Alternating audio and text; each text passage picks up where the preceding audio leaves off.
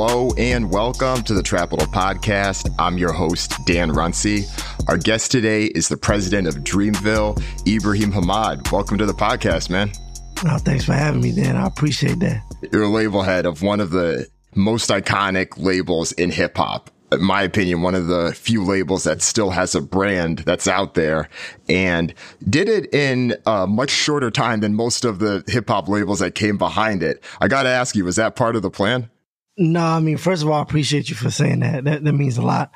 No, not at all. I think for us, the idea, because I met Cole when we were in college and uh, we started working together, and it was like 2007 before he was even signed. We were already talking about Dreamville. It's just that at that time, it was just like, it felt like that was the thing to have. You get signed and then you have your crew, and, and it wasn't any more than that. And then we was just repping it as he was on. But as far as like building a label, I feel like we started in 2014.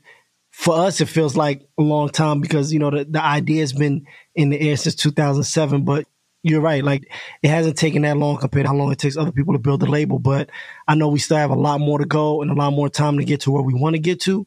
But, you know, how much we've been able to do so far in really the five years since we signed our deal with Interscope really it's been amazing and it's really just more so the work that the artists have been able to put in and and then buying into this family that we've built and um, the ideas that they bring to life with their music and just what they do. What do you think changed for you all between 2013 and 2014 in that stretch? Because I think from the fans' perspective, they see Cole put out Born Sinner. I think that was like June 2013, and then Forest Hill Drive at the end of 2014. So you know, a fair amount of time between that, but you had the Interscope deal. Was there something that changed internally of like, okay, this is where things are right now, but we got to take things to another level? Or was there some type of trigger that had set that off? Yeah, honestly, the trigger was Cole, is what you just said.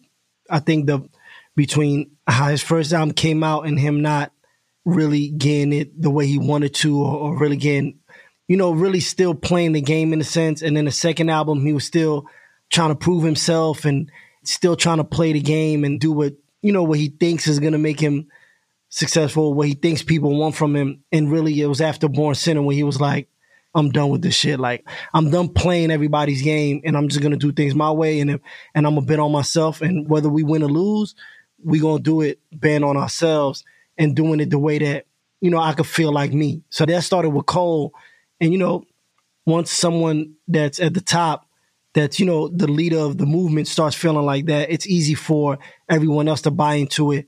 And he really took it on you know he went all the way with it. That's why Forest Hill Drive was the success that it was because he really was like i'm just gonna do this how i want to do it. I'm not gonna put no single out before. I'm gonna do the rollout how i want to do it and win or lose. I'm just gonna bet on myself. And that was the turnaround. So implementing that into his career and into what we were doing and that also Forest Hill Drive going into Forest Hill Drives when I took over as management. So implementing that, all those things, it was easy to to implement that into how we want to see our company and our label run. You know, that was a big turning point for Cole, which was clear for us as a company. Like, okay, this is how we should be you know, moving this is how we should believe in ourselves and we should only do things that excite us and we should only do things that we're passionate about. We should only sign artists that we really love and not based on what their numbers look like or if they have a hit in the pipeline. It just should be just what we love and what we want to work on.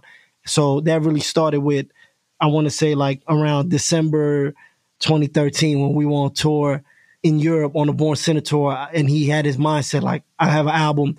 It's going to be called 2014 Forest Hill Drive. I haven't made the album yet, but I'm basing it around this. And that was the most sure I had ever seen him. And from that point, it just kind of like turned into a feeling of just believing in ourselves and betting ourselves and not feeling like we need to play the game.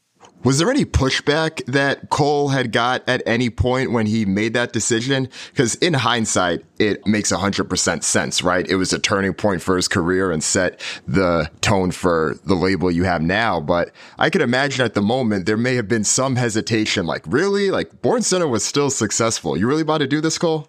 Yeah, no, for sure. I remember going into the label, you know, I keep names out, but I was at the label and I was like, I was like, yo, so, you know, this is the album.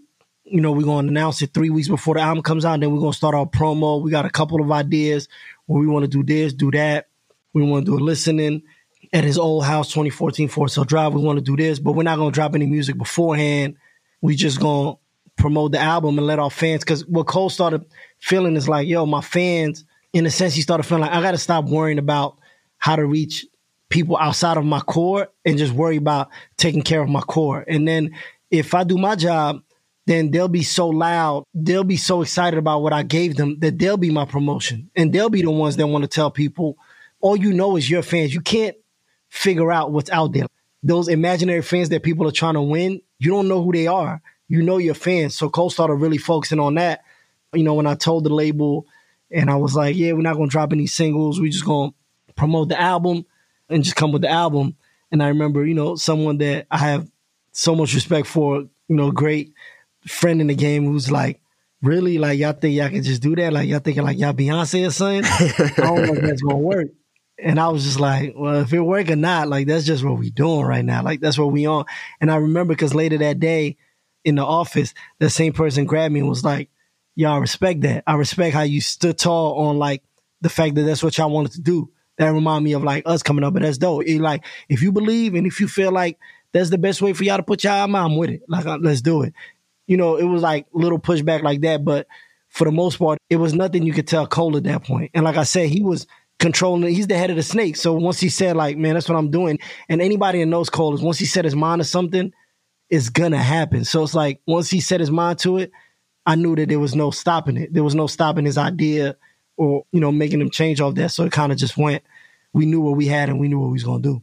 Was there any follow up with that person after Forest Hills Drive or since Dreamville has expanded that they've come up to be like, hey, you know, I guess y'all were right?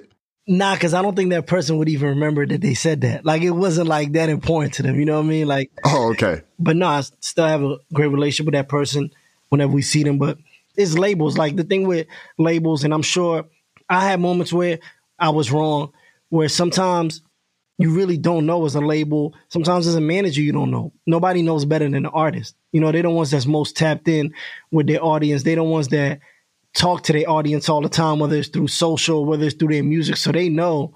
And sometimes what I learned through all those experiences, like I can give all my input and let let the artist know what I think is right or wrong.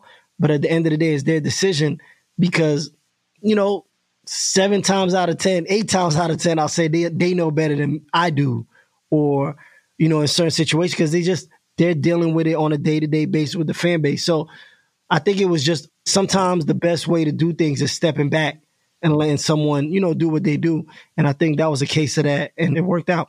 Is that hard for you as a manager? I mean, I would imagine that you want to be able to empower and you want to be able to accept when you may not have the insight that the artist does. But deep down, you're probably like, okay, I do have some idea of how things might go. I could provide a little advice here. Is that difficult? As a manager, no, because I only manage Cole. So it's like the way me and Cole work is different. Like it's never your decision, my decision. Of course, it's Cole's career. When you know if he's doing something, he's like, I want to do this. We gonna move on it. But most of the time, it's conversations, and we go back and forth, and we come up with the best decision that we you know we feel makes sense. And sometimes it's like, ah, I didn't see why you said that, and actually you are right, Cole. That is the way. Or sometimes he might feel that way about something I said.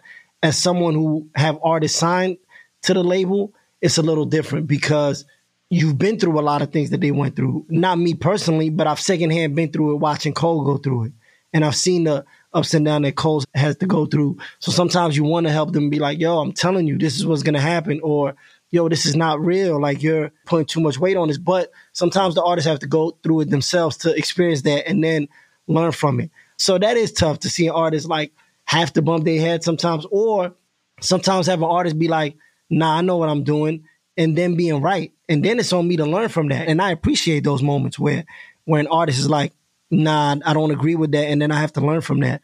So it goes both ways, but yes, there's a lot more times where you're like, oh, I've kind of seen this before, man. I'm just trying to give you a heads up. Right, right. But, you know, you got, you have to respect that an artist is always they're gonna do it their way a lot of times, and you just have to be there to give them the information needed, and then you know let things fall into place. Right. I feel like part of that turning point for Cole and you and Cole specifically was the Dollar and a Dream tour because that is happening around that same time that the Interscope deal happened and the planning for Forest Hills Drive and some of those conversations you had referenced earlier at least from the fans' perspective, it does seem like that didn't just set the tone for Cole's career, but also set the tone for Dreamville as a brand and what its mantra was. And I think that carries through with some of the things you've been mentioning about how you want to empower artists to know what's best for them. Yeah, I think with that was on Cole's first mixtape to come up, he had a freestyle and it was called Dollar in a Dream. And on the warm up, he had a, a song called Dollar Dream 2 and then on his first album, the intro was Dollar Dream 3. And it was like, that was just his thing. And it was just a state of mind that we always lived with, which is like, we don't got much, but you know, we have this dream and we believe in it. So we're going to go get it. And then when we're in college and we made the come up and we pressed up a couple, we used to go down to North Carolina A&T because all his homeboys went to school there. You know, I was from New York, so I was going up there with him. And we was selling a mixtape on the yard, like just trying to get people a, you know, he wasn't signed to nothing. And we was selling the mixtape for a dollar. And people was like, why would y'all do that? Like, cause the whole thing was like, yo, if we give it to you for free, you just gonna toss it. Right. If we charge you five dollars, you're not gonna buy it because you don't know if the product is good. If we charge you a dollar, you at least gonna listen to one song. And once you listen to one song, we think we good. We think we got you. And that was kind of like it just added to the whole dollar and dream thing. And I think when the album was coming out, it was really when Born Sinner was coming out. Dollar and Dream was birthed from really around the first album we did a dollar in the dream. It was just a one time show because Jay Brown suggested it. You know what I mean? Because Jay Brown from Roc Nation suggested it because we were talking about that was a big part of his brain. He's like, well, you just do a show for a dollar? We was like, oh shit, like, that's a good ass idea. So we did that. That was like the first one, like I think it was like Roseland Ballroom. It was around the first album. The tour was a whole different thing. We was like, all right, how can we take this to the next level? And what that was was Born Sinner was coming out and we just wanted to build energy going into the album. That's all it was. It was like a lot of the moves that we were making in the beginning of Cole career were out of desperation, out of hunger, out of like the feel to like get people excited and you know making sure that people are excited for this product that's coming. So Dollar and Dream Tour was us just trying to figure out like ah, how do we get the energy at a fever pitch before this album comes out, especially since Cole had moved his album up to come out same time as Kanye. We knew it was even more. Oh yeah, that's right. Yeah, Yeezy and Born Sinner was head to head. Yeah, so we knew it was even more pressure for us to show out. So that's how it came about. And really, what it comes from is that's one thing that Cole always had with his brand is like he's aware of not only his fans, but he always tries to like make things available to everyone. You know what I mean? Like even when when we go on tour, we try to keep our ticket prices as low as we can when we went to like South Africa for the first time, our ticket price was low and, and it worked out because a lot of people can't afford these things. So Dollar and Dream was a way of like, you might not be able to see your favorite artist in concert because sometimes $80, $100, but here's a chance, a dollar. And because I'm only charging y'all a dollar, I can do whatever songs I want. I don't got to come out here and do the hits. I could just do whatever. Like, you know what I mean? Like I could do mixtape cuts. And the first year was funny because we had the whole plan of like, we're gonna announce the cities, but we won't announce the location till like two, three p.m. the day of, because you know it's only a dollar, so people are gonna swarm. Right. I remember the night before calling Cole like I was nervous because we never did this. So I'm like, damn, is this gonna work? Are we gonna announce the day of and like 30 people gonna show up? Like, are we gonna look crazy? So like the night before, I was like, yo, man, you should just fuck, you should just announce it right now. He's like, sure. It was like three in the morning when we announced it, and that was a big mistake. Started camping out, right? Oh my! They were there since five in the morning. Oh my god! And it was a venue that held 300, like 50, 400 people, something like that. So then Cole ended up doing two shows that night out of nowhere. He was like, "I'm gonna do another one," and people was outside. Like I remember, it was all outside the gate, and Cole stood up on like a table talking over the gate, like telling everybody, "All right, y'all, y'all gotta calm down. Like we don't want to get shut down." Like he was like really like talking to the people. Like it was mad funny to me. And then my boy Mike Shaw was like holding the gate, like making sure nobody come through. It was wild. Like we were, we really didn't know what we were doing, but it was the best experience ever. Like, and you could see it in the fans' faces. And then as it grew, it became something that was like a damn near like a family reunion for our fans. And I remember walking out in the New York one and seeing our fans online and they're singing Cole songs together. Like it was just beautiful. And it was just like, you're right. It became a staple, not only for Cole, but for what our label stands for, which is giving these opportunities and being innovative and like just getting fans excited and bringing fans together. So that was a special moment. Yeah. One of the powerful things about that is you're able to attract the fans and build the relationships and the people that actually got in the door. But then you're also able to do it as well from the people that waited in line or camped out but couldn't get in, but they still were able to connect in some way with the other people that were crazy fans. And then because it was online, even the people that didn't get in, they still remember like, oh yeah, Cole did this. This is what fan building means to him. So even though he wasn't there, it touches them in a way. That's the kind of stuff you can't put a dollar on that. You can't pun intended and everything, but you can't like quantify how important that is. And, you know, it makes a tremendous difference. No, for sure. I think for us, we seen that. Like, you know, we lost money doing those Dollar and Dream shows and, and we, we had issues with the cities and New York City trying to shut us down and fine us and all those things. But what came from those shows, it's like a lifetime of fans that really ride for you because they remember those times where you showed up to the city for a dollar and gave them a whole show and then did another one and bought out Kendrick Lamar for a dollar, bought out Drake for a dollar, bought out Wale for a dollar, Trey Songz, Meek Mill, all these people came out at shows, you know what I mean, that people paid a dollar for. So I think people remember that and we remember that, you know, and it's not like we were doing it just to like come up with this. We yeah, we were doing it to build excitement, but we were enjoying these moments. We were out there. I remember driving off from the New York show. I went early, talked to the venue. There's a bunch of people online. They gave out wristbands. And they're like, anybody else that doesn't have a wristband can't get in. I get in the car service and I'm driving off and I look in like the driver's like side mirror and it's like for like three blocks, there's a dude running behind the car, chasing me down. Wow. So I tell the driver to stop. And he's just like, yo, I didn't get in on the first one. I didn't get on the second dollar in the dream. Like I'm getting in this one. Like you gonna see me in it. Like, and I was like, yo, when I come back, if I see you, I'm gonna grab you. Like for sure, because your dedication. I didn't see him when I came back. I felt bad. I was like, damn. I like. I wish I would have grabbed him. After that, I started taking fans' names and sending them in right away. But I was like five, seven songs into the show. I look in the front row and he's looking right at me, pointing at himself, like, I told you I'm gonna get in. I was like, How did you get in? Like, how did you make it in here? Like, there was no more tickets. Moments like that will stick out forever. You know, there's fans that been to everyone. You know, there's fans that that we got to make sure get in because it's like, man, you've been to everyone you've always supported. So it's, it's, it's just a beautiful community thing, really. And what makes it dope is our fans never caused any problems. You know, like cops was there acting like assholes and our fans was just like being respectful. Like, all right, we're not gonna start no shit. They wasn't fighting each other. You know, like everybody was respectful because all it takes is one bad moment to happen for cities to be like, yo, this is done. You know what I mean? Right. And then it casts a bad cloud on everything. Exactly. And that's the power of a brand, man. The fact that fans feel that way and the fact that fans feel that way about Cole and everything.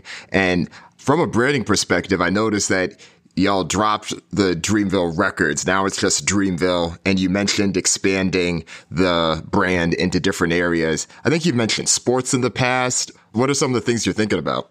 Oh man, I think it's just that we realize that our brand, we like we know who we are. You know what I mean? Like we know who we are and we know what we stand for. We know what we bring to the table. So when we decide to get involved in something else, we're gonna put our fingertips on that. You know, we're not just gonna get into a different field and be like, oh, let's just do this. It's like, nah, I still gotta feel like Dreamville. So even like it started with films, you know, like we did the HBO documentary, then we did another HBO documentary, then we uh Cole executive produced a documentary on Omaha called Omaha. Then, you know, now we're working on a couple more things and that became a passion. And you know, we always talk about scripts and writing things and we always have ideas. Like those are passion because they come from our voice.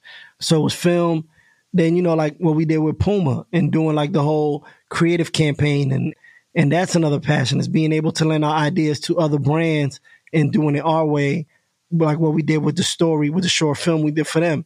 Obviously the festival. Festival was something we always wanted to do. It took a little while but once we got it done we did it our way. We did it with a lineup of people that we enjoy a lineup of artists that we listen to that we like. And that's kind of what we always want to do. So, you know, sports is something I want to get into, but I've been saying that for a while, but it's also like I'm not going to rush into it because I have other things that got to be put in place before you can get there. And I want to make sure I know what I'm doing when I get there, or you know, what that Cole knows what he's doing when he get there. Of course, we know the game and we know people and we have those relations, but it's more than just that. And it's the same with film. It takes a little long because you want to know what you're doing in any field. You want to know what you're doing. You don't want to look like an idiot. For us, it's just about making sure whatever we do, it stays true to who we are, it stays true to the brand. Which at the end of the day, it's got to be driven off of passion and not off of dollar signs. If it's driven off of passion and it's done right, like the money's gonna come. But if it's driven off of money, then you know I think your brand becomes at risk, and that's one thing we can't do. Right. I would imagine that you must have a pretty strong amount of inbound request for people that want to partner with Dreamville, partner with Cole on this project. And with everyone launching a streaming service or some other type of digital content distribution, you can probably be pretty selective with what you choose and not choose to do. For sure. I mean, specifically for Cole. Well, for Cole, it's easier because he just almost says no to everything. So he kind of he kind of makes everybody's job easier, I guess. But it's important for us because we spent the last couple of years making sure we separate the Dreamville brand from the J. Cole brand so they can live in two different places. For so long, Dreamville was just J. Cole and synonymous with just J. Cole. Now, I can imagine that's difficult. It is super difficult because Dreamville is always going to be J. Cole. It's always going to be a part of who he is because that's his creation. But it was hard to establish the branding outside of just Cole. But we have an incredible team. Like me and Cole a partner, Adam Rodney, who's like our creative director, like Derek Oakley, MK, our A&R Matt that you just heard that was saying it up, you know what I mean? Like Maddie, Felton, Scott, David, all these people were like, we work around the clock to like the last year. The whole last year was like going into it was like, yo, we're gonna wave the Dreamville flag. Like we gotta establish Dreamville this year. That's why the first video you seen of the year was Middle Child. There was literally a flag, a Dreamville flag on the back of the car waving. Like that was all part of the idea of waving the Dreamville flag. You know, we started with the sessions. And what really allows us to build the Dreamville brand to be more than just Cole is the artist. You know what I mean? Once Bas started catching steam, then EarthGang's catching steam, Ari's got a wave, Jid got a wave. You know what I mean? Cozz and Omen and Lute starting to bring their music out. And it's like, okay, once you start doing that, now you got people that are JID fans that they didn't hear JID because of Dreamville. They just found them on the internet and they're not necessarily Dreamville fans. You got Ari Lennox fans that are not necessarily Dreamville fans. That's when you can establish the brand past Cole, when it's other people bringing things to the table. And then after that, from there, we started taking on establishing the brand, the name itself outside of Cole. So we started doing events and we was doing parties at the BET Award uh, weekend, a house party, or parties during Grammy weekend. You know, shout out to MK and Maddie and Derek and them that facilitate all that. Like those things started bringing recognition to the Dreamville brand beyond Cole because Cole was in there. And I don't think people expected Cole to be there. I don't even think people thought Cole was in the state, like let alone going to be at the party. But people still showed up, and people were still talking about it. And those little things they add up. You know, it's always an ongoing process, but they add up. Then the opportunities that come for Dreamville are different than opportunities that come for Cole. So then when Cole turns down an opportunity, it's not the end of the world for Dreamville because another opportunity might come that's specific to Dreamville. So it took a while to get to that point, but I think that's important because if we were just stuck as a brand that was just stuck to Cole, we wouldn't get some of the opportunities that we have. Are there any hip hop labels in the past that you think did a really good job of that, being able to separate that founder artist away from the brand? I think a lot of them did. I mean, think of Roc-A-Fella. You're always gonna think Jay Z when you think Roc-A-Fella, but Roc-A-Fella stood on its own. You know what I mean? Like, right. like that chain was powerful. People wanted that chain, and it wasn't just because of Jay. It was just what Roc-A-Fella became. And there was an image there, and I would almost say that the brand of Roc-A-Fella, not that I obviously Jay was like a tough and he had that street rap image, but I think Roc-A-Fella almost had a stronger street brand than Jay Z did himself. Yeah, I think it became a lifestyle. Roc-A-Fella became a lifestyle. And I think that was interesting to people. I think even Bad Boy, you know, yeah, you always think of Diddy, but he did a good job of like Big is arguably one of the greatest rappers of all time. Once you introduce things that are almost as big or just as big or stand right next to you, you allow your brand to expand past you. And I think a lot of people did that. I think Cash Money, No Limit, like all of the ones that stood the test of time that you remember, like the brand started being big enough where the head honcho didn't have to necessarily carry it. You know what I mean? Like we can put up a Dreamville show with no Cole right now and sell a lot of tickets and people will show up because our artists are touring artists that sell a lot of tickets. So, you know, there's a lot of labels that we've seen do it and you draw inspiration from all of them, obviously. Right. Let's talk about the music festival, Dreamville Fest. You mentioned it earlier. I feel like you've got a bad luck hand with that because the first time you had it was it Hurricane Florence came through. Y'all had to postpone. But then now for the second time, we have this COVID virus, and I think y'all were planning to do it this spring, right? But obviously that can't happen anymore. Yeah, we were doing it Saturday, April 4th. Oh, wow. It was about to be this weekend. Yeah. So he's going to hit 50,000 tickets this year. Oh, man. We had an incredible lineup ready. We was about to announce a couple weeks before we really was getting ready to announce the lineup because the tickets were already on sale. MK that works with us was like, hey, she texted me and Adam because me and Adam really like run point on a festival with Scoremore, who's our partner. And she was like, hey, should we be worrying about the coronavirus and blah, blah, blah? And I kind of almost was like, nah, we'll be all right. Like, I ain't tripping. Like, I ain't think it's to shut it. You know, this is like probably like a month before everything really started going crazy over here. So that was like, nah, we should be good. Like, I think we'll be all right, but I'll check in. So, I, you know, I hit Sasha to be like, yo, you know, how we looking? Like, and he was kind of like, I'm not gonna lie to you, I'm a little worried, but I think we'll be all right. You know, Sasha runs ScoreMore and he's done a bunch of festivals and everything. That's my guy. And then slowly, but you started hearing like, oh, blah, blah, blah might cancel. And that's when I started worrying. Then I was like, you know, the good thing is, I don't even know if I'm supposed to be putting this out there, but I don't know how it works. But, you know, maybe Sasha tell me later. But, you know, like when Hurricane Florence happens, we have insurance for those things. You know what I mean? We have insurance that covers acts of God that are, you know, weather related.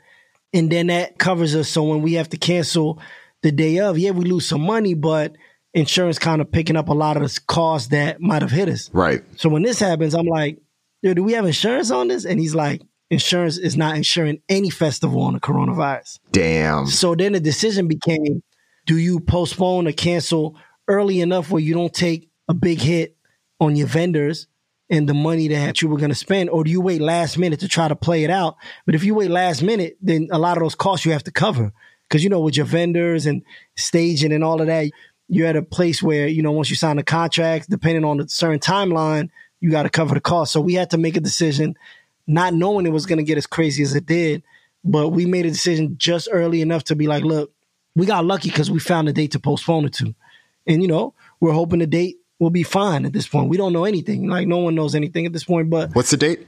August 29th. Okay. But it was an easy decision because we didn't want to put anybody at risk. We didn't want to put anybody in harm's way. You know, it's a super easy decision. But yeah, we call it the most resilient festival in the game because, you know, it's always something. And, you know, I, I know we'll bounce back even stronger than before. The lineup, everybody that we had in place is still available. But the good thing is a couple people that I really wanted that weren't available, I could go back after them now and be like, hey, what's up? What you doing? Like, so we'll see how that works out. That's what I'm working on now. Just in general, man, that festival, ironically, was birthed from Dollar and a Dream. It was birthed from the idea of Dollar and a Dream. And we wanted to take Dollar and Dream to a bigger level. And we thought about how do we do Dollar and a Dream festival? And we was like, okay, this is impossible because you'll lose so many millions trying to do a Dollar and Dream festival. Like if you're charging everybody a dollar. Yeah, it was, it was ridiculous. like our ideas were so ridiculous. But from there, birthed into what Dreamville Fest is. It's one of the best things we've ever done as a company. Like last year was forty thousand people there. People had so much fun.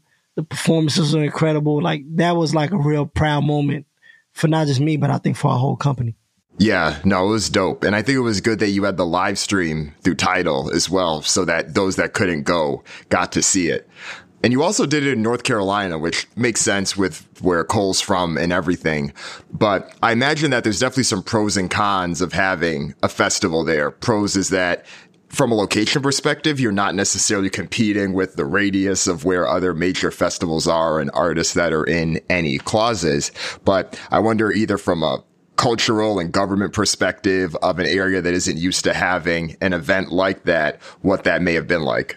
It was a bit of a challenge because North Carolina is very I want to say by the book. I don't know how what you call it, but they, you know, they, yeah, it's not easy to get things necessarily done. It goes through a lot of different people that have to approve it, and city members and mayors and everything. And also, you know, we're coming in, and this is a rapper and his team, and want to put on an event for forty thousand people.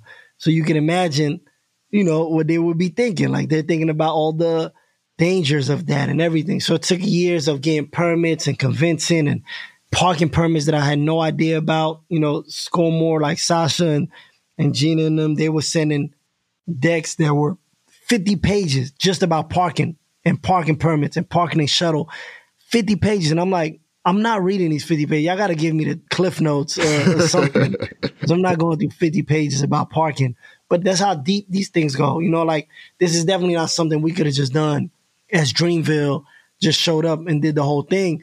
Yeah, we had, you know, the creativity and the artists that we want, but like you need someone that really knows what they're doing, you know, to bring this to life. And I think, you know, having ScoreMore, who's a Texas based company who's done a lot of festivals there, but they had whoever needed to be there at the time. They had their team flying in and out of Raleigh, me and the mayor. We had an event in, in Raleigh where we met the mayor and Cole met the mayor and, and like different city officials. So you had to do these things because they also protect their citizens and they're also protecting their city and they don't want a, a bad look on them. So, and it was a brand new park that had never been used. It used to be, I think, uh, like a hospital and it was torn down. You know, now it's like a beautiful park. So, you know, there was a lot of second guessing, like, hey, you know, we want to make sure this runs right. And after the first year, of course, they were like, this was incredible. The effect they had on the economy was insane because 55% of the people that came were from out of the state, let alone from outside of Raleigh. You know what I mean? People were flying in from different countries, hotels. I remember walking downtown and, and I go to Raleigh a lot, you know what I mean? Because I work out of there a lot. But I remember seeing hotels all booked, restaurants, and you know, once you do it right, the city will appreciate it and they want more of it.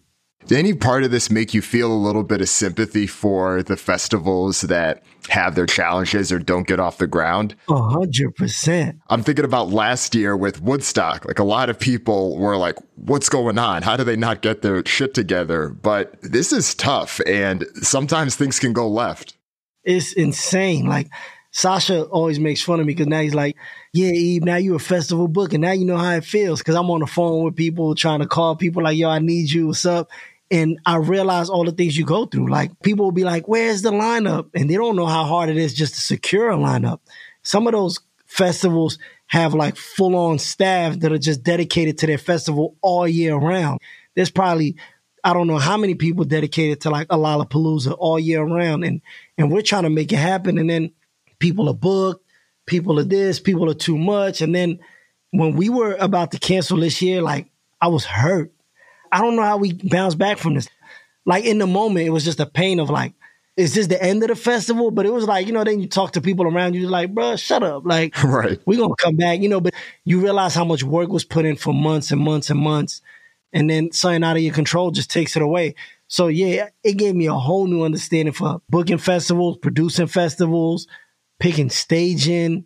You know, we was like picking different activations and sponsors, trying to build events around the whole weekend and dealing with sponsors for that. And, you know, it was just like you realize that's a full time job in its own. You know, we're we're trying to juggle it while putting out music and putting out merch and all these things. But there's people that are dedicated all year to that, and I see why. And yeah, it gave me a whole new found respect for people that, you know, not only have festivals, but you know, people that want to aspire to have their own festivals. And I look at what Tyler did, was starting his festival started, if I'm not mistaken, at the what, what was that venue in? Um, was it the Dodger Stadium? No, it started though at that venue in LA Live. Oh, the one like near the Staples Center. Yeah, the, shout out my man Don though. That's Dom. That's their venue. Cause I don't know why I wanted to say the Roxy, but anyway, it's not the Roxy. So it started there, which is like what twenty three hundred cap So it started with 2,300 people and now it's 50, 60,000 people, whatever it is, two nights. So it's like the vision to see that through, you know, I have, it's just different, man. It's, it's impressive and, and I love to see it. It's funny you mentioned the Tyler the Creator Festival because, of course, that festival is famous last year for the Tyler fans booing Cole because they thought that Frank Ocean was going to come on stage. You mean booing Drake? Oh yeah, booing Drake. That's what I meant to say. But the reason I said J Cole though is because honestly, it made me think of that's the type of thing that I think people would assume J. Cole fans could potentially do. Not to Drake, but just considering how proud and live the fan base is. And that's one of the things that you see with fan bases like that. Nah, for sure. I think the difference is any diehard group of fans would kind of like ride for their guy and they want it their way. I think the difference is Cole fans are a little more a little nicer. I think uh, Tyler fans are a little more on the, on the rebellious side. So I think it's a little funny to do that. But yeah, I mean, it's Drake. It's the fucking biggest artist in the world. I don't think, I think, yeah, of course, any artist in that moment's like, damn, y'all really booing me, but I'm pretty sure you don't lose sleep at night over it. And, you know, I wasn't there, but I'm 99% sure there was way, way, way more people enjoying that set. But the little group of people that were loud and booing always going to stand out. You know what I mean? That's just how the world works. So yeah, you know, it happens. And they're going to stand in front where they're in eyesight and can be caught on the mobile, uh, what do you call it, the Instagram cliff and everything. We're talking about Drake and it makes you think of this question that everyone has been thinking, at least people that are following hip hop they're looking at Drake, Cole, and Kendrick as the three artists on top right now. And as we're entering this next decade, everyone's wondering, okay, who are the ones that are going to be able to make that extra stretch? Like, what is it going to look like five years? Are these still going to be the three on top? What's it going to look like in 2030? Now, I know you're definitely, of course, and should be probably a little biased towards Cole, but I'm curious, what's your take on that? How do you think that it'll play out between these three? I think that it depends on who really wants to be there in five, ten years, 20 years. You know what I mean? I don't think Cole wants to be doing this for five, 10, 20 years. Like maybe still making music, but I don't know where his headspace is on how long he wants to make albums. You know what I mean? Like how long he wants to play the game of competing. I don't know what Kendrick is thinking. I can only, you know, speak for how much they want it. I think they're all so talented and so incredible and such students of the game that as long as the hunger's there, they can keep being on top. But I don't think it's just going to be them three for another 15, 10, 5, whatever years. You can say Travis is up there. You know, like he's put up the numbers, he's put up the sales, but it's different. It's different kind of music. But you could say he's up there. You know what I mean? You could say Uzi's on his way. I don't know. Like, you know, like his album did pretty good. Yeah. What are you gauging on? Are we gauging on numbers? Are we gauging it on the respect as a rapper. You could say, you know, JID's on his way. You could say a lot of people on their way. At the end of the day, it depends what you're gauging it on. I think one thing about all three of them, they know their brand, and I think they know how to utilize their platform and their brand to keep elevating. You know, you can look at Cole in the last two years of his career were arguably the biggest years of his career. You know what I mean? Like Middle Child, five time platinum. Then he had that feature run. You know, he had obviously KOD. He had Revenge of the Dreamers. He had this huge run of two years as KOD without having to put out his own album. Where, you know, Kendrick's last album was obviously his biggest album. You know what I mean? Drake's last album broke all types of records. So they're still elevating as far as their artistry and the numbers. So I don't know if I could put a timeline on it. All I can say is it depends on who really wants it that long because shit could get tiring. Like, you know what I mean? I'm, I'm pretty sure that some days maybe Drake wakes up or Kendrick wakes up or Cole wakes up and they're like, man, do I really want to keep running this race? You know, I don't know. I'm, I'm just assuming. But, you know, to me, I think it's just going to depend on who really wants to keep doing this for another 10 years, if that makes sense. Yeah. Drake seems like the one that wants it the most, at least from what he's been showing from his music. I don't know how he may really feel about it, but I do feel like Cole is the one, if he chose to, has the fan base and has the connection. So if he ever wanted to do the Jay Z, you know, I'm still going to tour and put out music well into my 50s, he knows he would have the audience. Yeah, but I think Drake has that audience too. Honestly, I think Kendrick has that audience because you don't get there without that type audience. No, that's true. I think the difference is Drake is so massive. You know, he has outside just pop audience too. That sometimes I think people confuse. He's like this pop star. I mean, he is a pop star, but really he has those fans that's been there since so far gone, since his earlier mixtapes. Was it room for improvement and those things? Comeback season. Comeback season. And I know those fans because I know Drake and those guys, and we've done tours with them, and I've seen those same fans that have grown into people that damn near in business with him, you know, like, and I've seen those same fans be around and they're at the shows and they always support. So those fans are there. Obviously, Cole has that, and they're loud, and you know they're like almost like a cult like following, and so does Kendrick. And I think you don't get to where they at without having that. And you know, I went to Travis's tour and I seen that, and I was like, oh, this is different. Like these kids, I might not never necessarily ever see in my life or interact with on a daily basis, but they're here. They're going crazy. They're raging, and he knows his brand, and he targets that. So I don't think you get there without having that. I think it all comes down to the artist and what they want and how hungry they are to keep competing. Cause you know, like you can look at it like Andre 3000. Like his last album was like his biggest thing. And every time you hear a verse, he's still one of the greatest to rap. You know, even till today when you hear a verse, you're like, holy shit. But does he want to be in the race? Does he want to be constantly making out? I don't know. I don't know the man, but I'm assuming it takes a lot. I'll say that. Yeah. No, it'll be fun for the fans either way. And I think the fact that they all can control their destiny says a lot. Before we let you go, uh, one more question. You obviously have a vision for where you want to build things. And we've talked about other labels and other brands in hip hop that have done similar things, but in many ways, you're also going to chartered territory that others necessarily haven't been. Are there people that you go to or hit up for advice or people that your go to is like, Hey, I'm thinking through this? Because I guess that could be interesting because you're also doing something that hasn't necessarily been done in the same way, but there are some models of those that have done it well. Yeah, for sure. I do talk to a lot of people in the music industry that I feel are doing more than just music, that are building these brands. You know what I mean? Like whether it's obviously the people through Dreamville that I always talk to, or whether it's my man Barry and Zeke from since the 80s and Key, or, you know, Henny at EQT. Like that's my guy. Like we have calls where we just pick each other's brain, like LVRN, those dudes are really dope. But you know, I also talk to people outside of music. Like sometimes I'll have conversations with Maverick, you know what I mean? Like Maverick Carter or Rich Paul, like those people are doing that. I don't get to talk to them too often, but when I do, I, I try to pick their brain.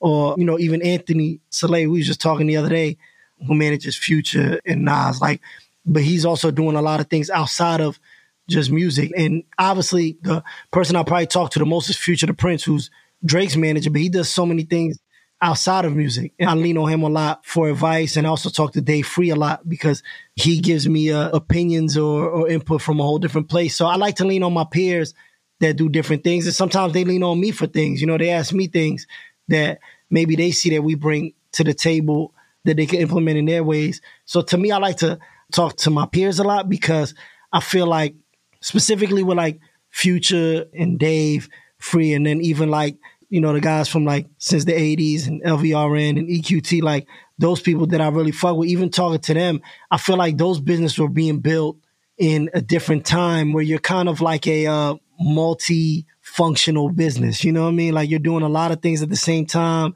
and you're trying to figure it out on the go. And, you know, you're just always coming up with new innovative ways. So I like to lean on that more so than people that have done it because I feel like even though I love leaning on people that have done it, the people that have done it have done it in a way where I don't know if it necessarily works in the same way now. You know what I mean? Right. This is a different game now. It's a different game, exactly. So I feel like there's definitely 100% things you can take from things that have been done before. And I definitely do that and have those conversations with these people. You know, I have a lot of conversations with Jay Brown, like just asking him things, you know, when I get to see him. But for the most part, I like leaning on my peers because we're in the same situation and we all offer different things and we all have to figure it out on the go. No, that's dope. Great to hear it. And I agree. I think the peers thing is smart. And even when I think about my own business with Trapital and how I manage things, it's the peers that are in similar boats that I'm learning the most from. Ib, it was a pleasure. Thanks for coming on. Is there anything that you want to plug or let the audience know about before we let you go? I don't know if I got much to plug. I mean, Dreamville Fest, August 29th, you know, we got new music coming. Obviously, that's always important to us. You know, Kai's about to drop some new music. Spillage Village album is coming. That's, you know, JID, Irv Gang, Mereba, 6LACK, you know, JB, Jurdan Bryant. That's not my company. That's since the 80s, but we're working with them on that. Those are my guys. So, you know, just look out for the music. And yeah, Dreamville Fest. That's definitely happening. Unless COVID 19 doesn't want us to have it. Let's hope another act of God doesn't come its way. Dreamville's already had its fair share. thanks, man. I appreciate it. No, thanks for having me, man. Take care. If you enjoyed this podcast, go ahead and share it with a friend. Copy the link, text it to a friend, post it in your group chat, post it in your Slack groups. Wherever you and your people talk, spread the word. That's how Trapital continues to grow and continues to reach the right people. And while you're at it, if you use Apple Podcast, go ahead, rate the podcast, give it a high rating, and leave a review. Tell people why you like the podcast. That helps more people discover the show. Thank you in advance. Talk to you next week.